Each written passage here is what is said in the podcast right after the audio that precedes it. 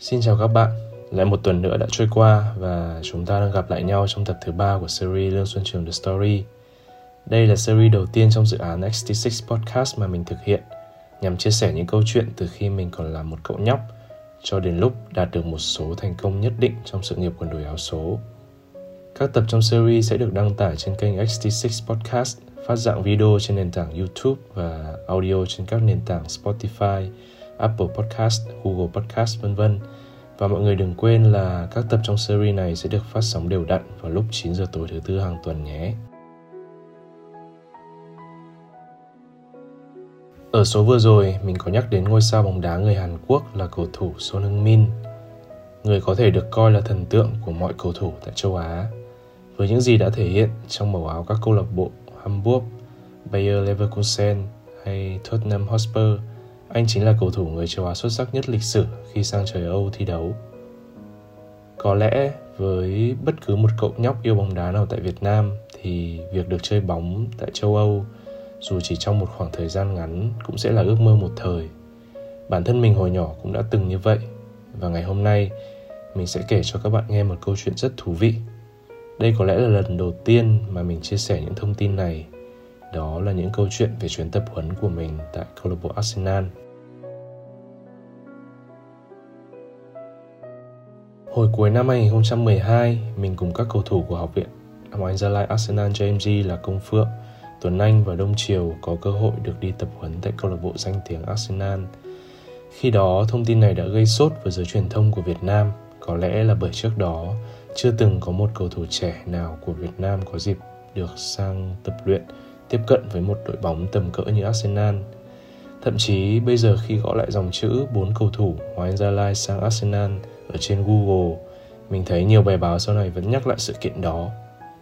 Những tiết báo như bốn cầu thủ được đích thân huấn luyện viên Arsene Wenger mời sang thử việc, huấn luyện viên Wenger triệu tập bốn cầu thủ vẫn còn xuất hiện rất nhiều.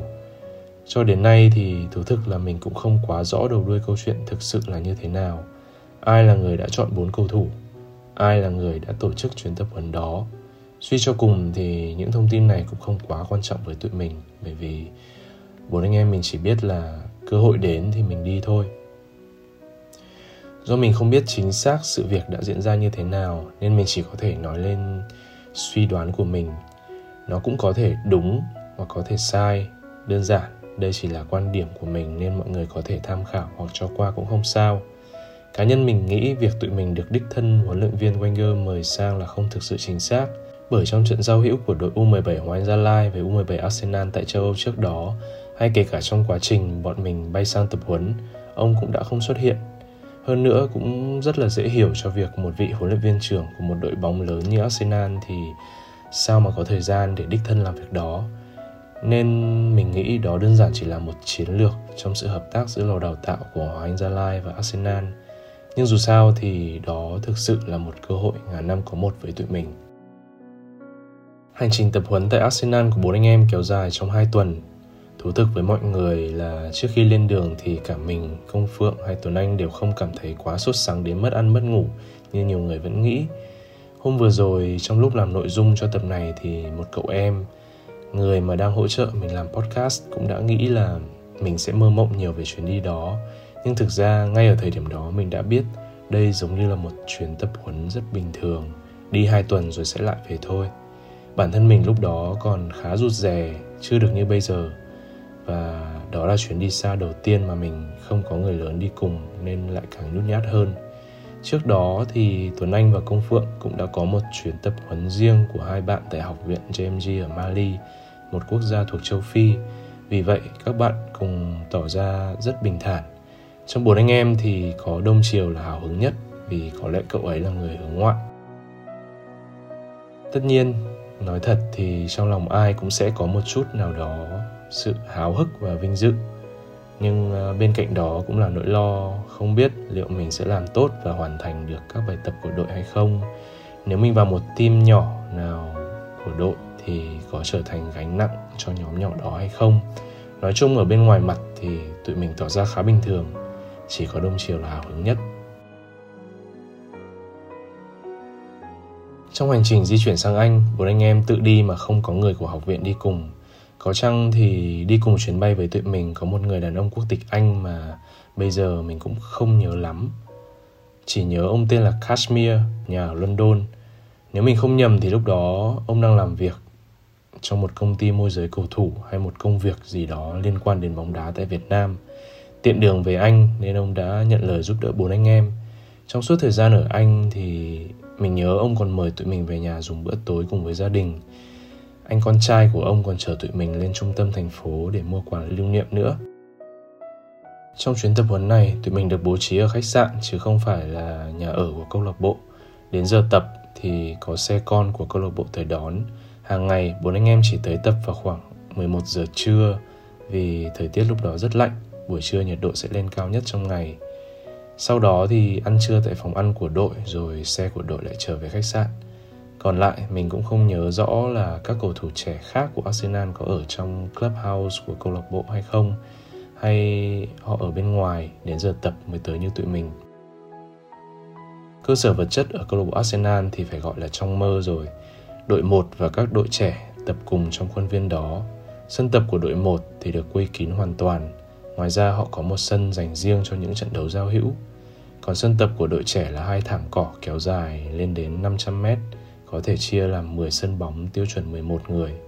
Tụi mình đã há hốc mồm khi nhìn thấy hình ảnh này. Chất lượng sân tập thôi mà đã không thể tìm ra lỗi gì để chê rồi. Vậy thì không biết mặt cỏ của sân vận động Emirates sẽ như thế nào. Tụi mình đã ngay lập tức liên tưởng như vậy. Còn khu nhà ăn của câu lạc bộ thì các cầu thủ trẻ sẽ được ăn cùng đội một luôn. Ở đó mình đã nhìn thấy rất nhiều những gương mặt quen thuộc. Mình còn được chụp ảnh với huấn luyện viên Arsene Wenger.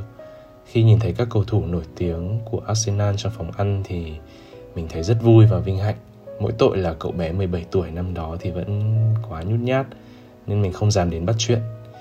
Nếu là được gặp Steven Gerrard thì à, chắc là mình sẽ liều mình hơn.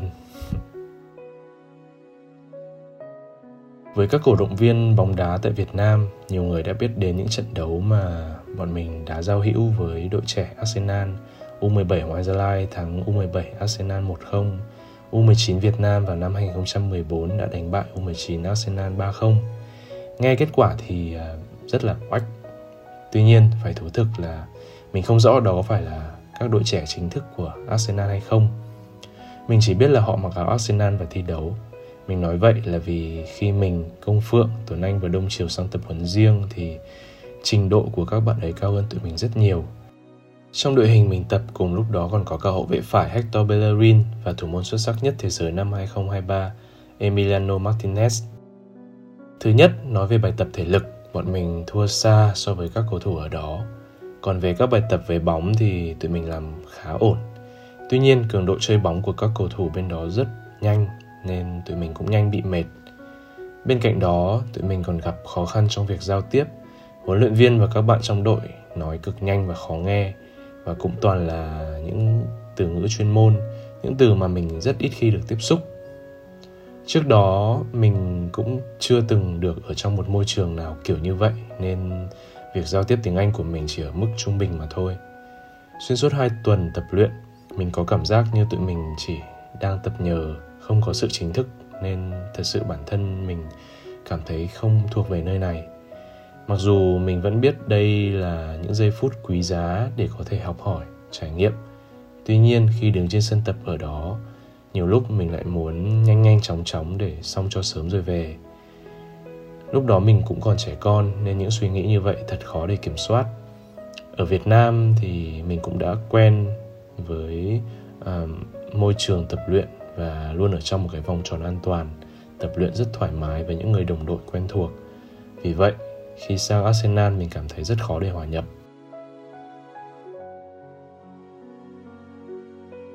Thực tế, một số cầu thủ trẻ của đội khi đó cũng rất hòa đồng. Họ tới bắt chuyện và hỏi han bốn anh em lúc ở trong phòng thay đồ. Tuy nhiên do rào cản ngôn ngữ nên mình cũng không nói được nhiều và cũng không dám hỏi chuyện ai. Vì vậy nên những cuộc hội thoại thường diễn ra rất chóng vánh. Mình còn chẳng làm quen được với ai. Đến lúc ra sân thì do thua kém về thể lực và trình độ nên cảm giác tự ti ấy luôn kéo dài trong suốt 2 tuần ở Arsenal. Với tụi mình thì đó có thể được coi là cơ hội nhưng cũng là thử thách vô cùng lớn. Việc phải đối mặt với những điều đó thật sự không dễ chút nào. Có một kỷ niệm mà mỗi khi nhắc lại tụi mình thường nói đùa với nhau là những kỷ niệm giờ khóc giờ cười. Hôm đó là buổi tập cuối cùng trong chuyến tập huấn, cũng là ngày lễ Giáng sinh. Sau buổi tập thì các cầu thủ trẻ sẽ có kỳ nghỉ Giáng sinh và năm mới luôn.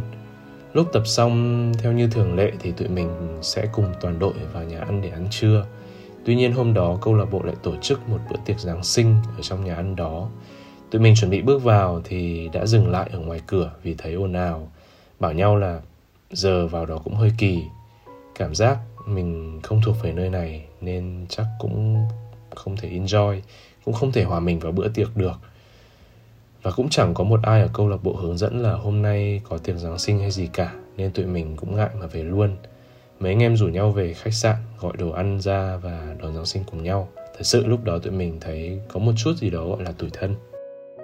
Và cho đến bây giờ mình cũng không nhớ huấn luyện viên trong chuyến tập huấn đó là ai.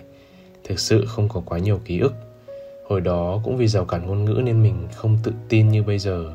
Nhiều lúc muốn hỏi xem pha bóng này cần làm thế nào thì mình cũng không thể hỏi được. Kể cả những thắc mắc đơn giản mình cũng rất ngại hỏi lúc đó. Có lẽ hỏi thì vẫn sẽ hỏi được thôi nhưng sợ hỏi xong đến lượt người ta trả lời thì mình lại không hiểu gì. Nên nếu có làm sai thì chỉ lặng lặng mà thực hiện lại chứ cũng không dám hỏi.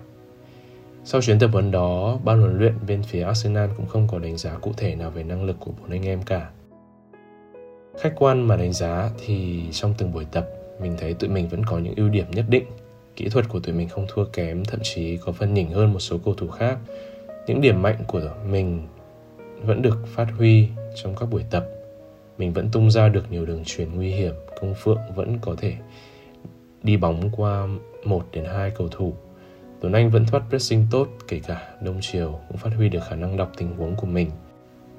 Bốn anh em vẫn có thể phát huy được phần nào những điểm mạnh của bản thân trong các buổi tập. Nói chung là về mặt kỹ thuật và xử lý bóng thì tụi mình khá tự tin để thể hiện, nhưng điểm yếu thể lực và thể hình vẫn luôn là rào cản rất lớn. Mình nhớ trong một bài chạy thể lực, cả bốn tụi mình bị cả đội U19 Arsenal bỏ xa hẳn một vòng sân, đủ để thấy là để chơi được cường độ của ngoại hạng Anh, thể lực đóng vai trò quan trọng như thế nào. Kết thúc 2 tuần, mình về lại học viện và cảm thấy vui vì có những trải nghiệm đáng giá hơn so với bạn bè. Bởi mình đã có những trải nghiệm ở lò đào tạo nhất nhì thế giới. Mình cũng kể lại mọi thứ cho các bạn, xong với suy nghĩ của một cậu nhóc 17 tuổi thì mình nói với các bạn là nếu phải ở đấy thêm chắc mình sẽ không thể chịu nổi. Mình không theo kịp được các bài tập rồi cả những khó khăn, rào cản khiến cho tụi mình tự ti nữa. Hai tuần là quãng thời gian ngắn và gần như sẽ không thay đổi gì nhiều. Có thể báo chí đưa tin tụi mình giống như những ngôi sao, nhưng với mình, Tuấn Anh, Công Phượng, Đông Triều thì chuyến đi đó không hề giống như trong mơ. Thầy John cũng không coi chuyến đi đó là tụi mình đã tiến thêm một đẳng cấp mới. Thầy luôn giữ tụi mình ở dưới mặt đất. Thực sự, với mình, đó chỉ là một trải nghiệm.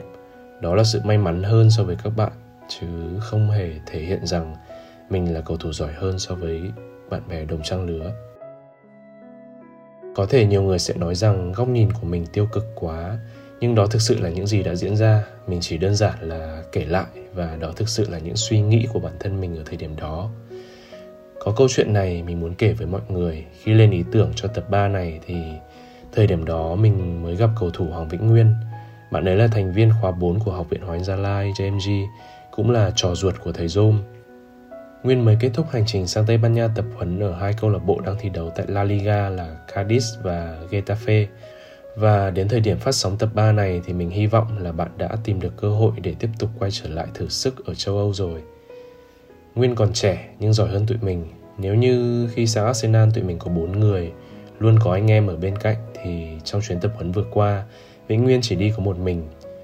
Vậy mà bạn vẫn dũng cảm, kết nối, trao đổi, trò chuyện với các cầu thủ bản địa của đội. Nguyên có sự chủ động trong mọi thứ. Tất nhiên khi sang đó bạn cũng có những khó khăn giống như tụi mình, đó là khó khăn về thể lực.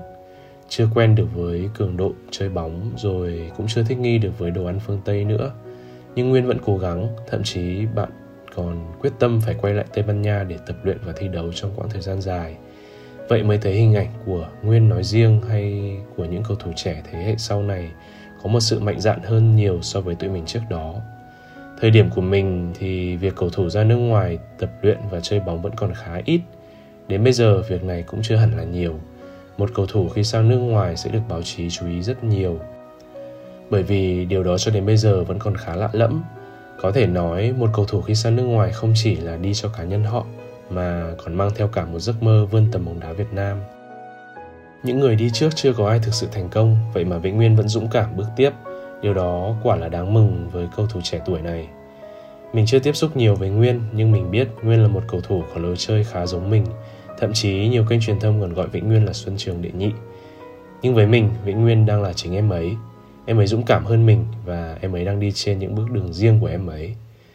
Theo cá nhân mình thì câu chuyện của Vĩnh Nguyên rất khác so với các trường hợp ra nước ngoài trước đây. Nguyên chưa phải là ngôi sao nên không có chuyện em ấy đi để làm thương mại. Em ấy cũng sẽ bớt áp lực hơn so với mình hay Tuấn Anh, Công Phượng, Quang Hải, Văn Hậu. Bởi nếu ngày trước ở Việt Nam, tụi mình có thể coi là những cầu thủ nổi tiếng, quyết định ra nước ngoài giống như một ván cược, thì đối với Nguyên, em ấy đi để nâng cấp bản thân. Hiện tại, Nguyên không phải là phương án chính ở đội tuyển U23 Việt Nam, em ấy bảo em ấy muốn đi vì nếu cứ ở Việt Nam thì Nguyên sẽ khó để có bước đà phát triển vượt bậc. Còn nếu đi Tây Ban Nha và làm được một điều gì đó ở trời Âu thì sự nghiệp của Nguyên sẽ có những bước phát triển mạnh mẽ. Đó thật sự là tầm nhìn mà mình cảm thấy đáng nể ở chàng trai 21 tuổi này. Còn nếu trong trường hợp không thành công như kỳ vọng thì mức lương mà Nguyên nhận được ở bên đó cũng khá cao, cao hơn nhiều so với mức lương tại Việt Nam. Đây cũng sẽ là bước phát triển về mặt thu nhập của cầu thủ này. Chắc chắn với mình thì nguyên sẽ được nhiều hơn là mất. Rõ ràng là để hàn quốc có được một Son Heung-min siêu phàm của hiện tại thì nền bóng đá nước này cũng cần có những người tiên phong. Họ có những bậc tiền bối như Cha Bum Kun, An Jung Hoan, Park Ji Sung trước đó để rồi sau này chính những cái tên kể trên đã trở thành thần tượng để mọi đứa trẻ yêu bóng đá của Hàn Quốc đặt mục tiêu được chơi bóng bên trời Âu. Ở Việt Nam mình thì hơi khác, chưa có một cầu thủ nào thực sự thành công khi sang nước ngoài chơi bóng, nhưng không sao cả, thất bại là mẹ thành công. Mình mong với những trải nghiệm mà mình chia sẻ ngày hôm nay và cả sự quyết tâm của cậu em Hoàng Vĩnh Nguyên, tập 3 của XT6 Podcast sẽ truyền tải thật nhiều động lực đến các cầu thủ trẻ. Từ câu chuyện của những người đi trước, hy vọng Vĩnh Nguyên hay sau này là thật nhiều cầu thủ khác nữa có thể rút ra được bài học để hướng tới thành công khi ra nước ngoài thi đấu. Rồi biết đâu một ngày, bóng đá Việt Nam chúng ta cũng sẽ sản sinh ra một Son Heung-min siêu phàm như vậy.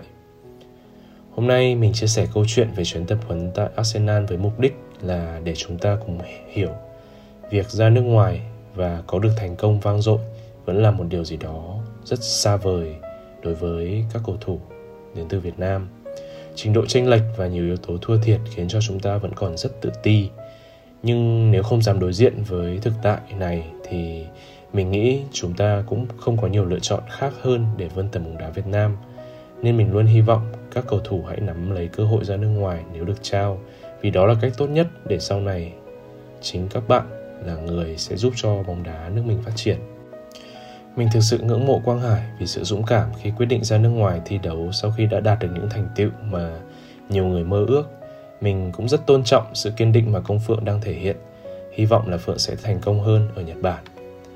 Và trong 10 tập của series này sẽ có tập mình kể về quãng thời gian mà mình đã thi đấu tại Hàn Quốc để mọi người có được cái nhìn rõ hơn về việc cầu thủ Việt Nam mình ra nước ngoài thi đấu thì sẽ thực sự phải trải qua những điều gì và nếu cho mình lựa chọn lại thì chắc chắn mình vẫn chọn sẽ đi một chút bật mí cho mọi người là tập tiếp theo mình sẽ nói về U19 Việt Nam năm đó và sự ngỡ ngàng của tụi mình khi lần đầu tiên thử sức tại V-League. Còn bây giờ thì mình xin được kết thúc tập podcast ngày hôm nay ở đây. Nếu thấy hay và bổ ích, mọi người vui lòng nhấn like, chia sẻ video này để nhiều người biết đến kênh hơn và đừng quên đăng ký kênh và bật thông báo để đón xem những tập tiếp theo của mình. Cuối cùng, mình xin cảm ơn mọi người đã dành thời gian lắng nghe những câu chuyện của mình. Xin chào và hẹn gặp lại vào tối thứ tư hàng tuần.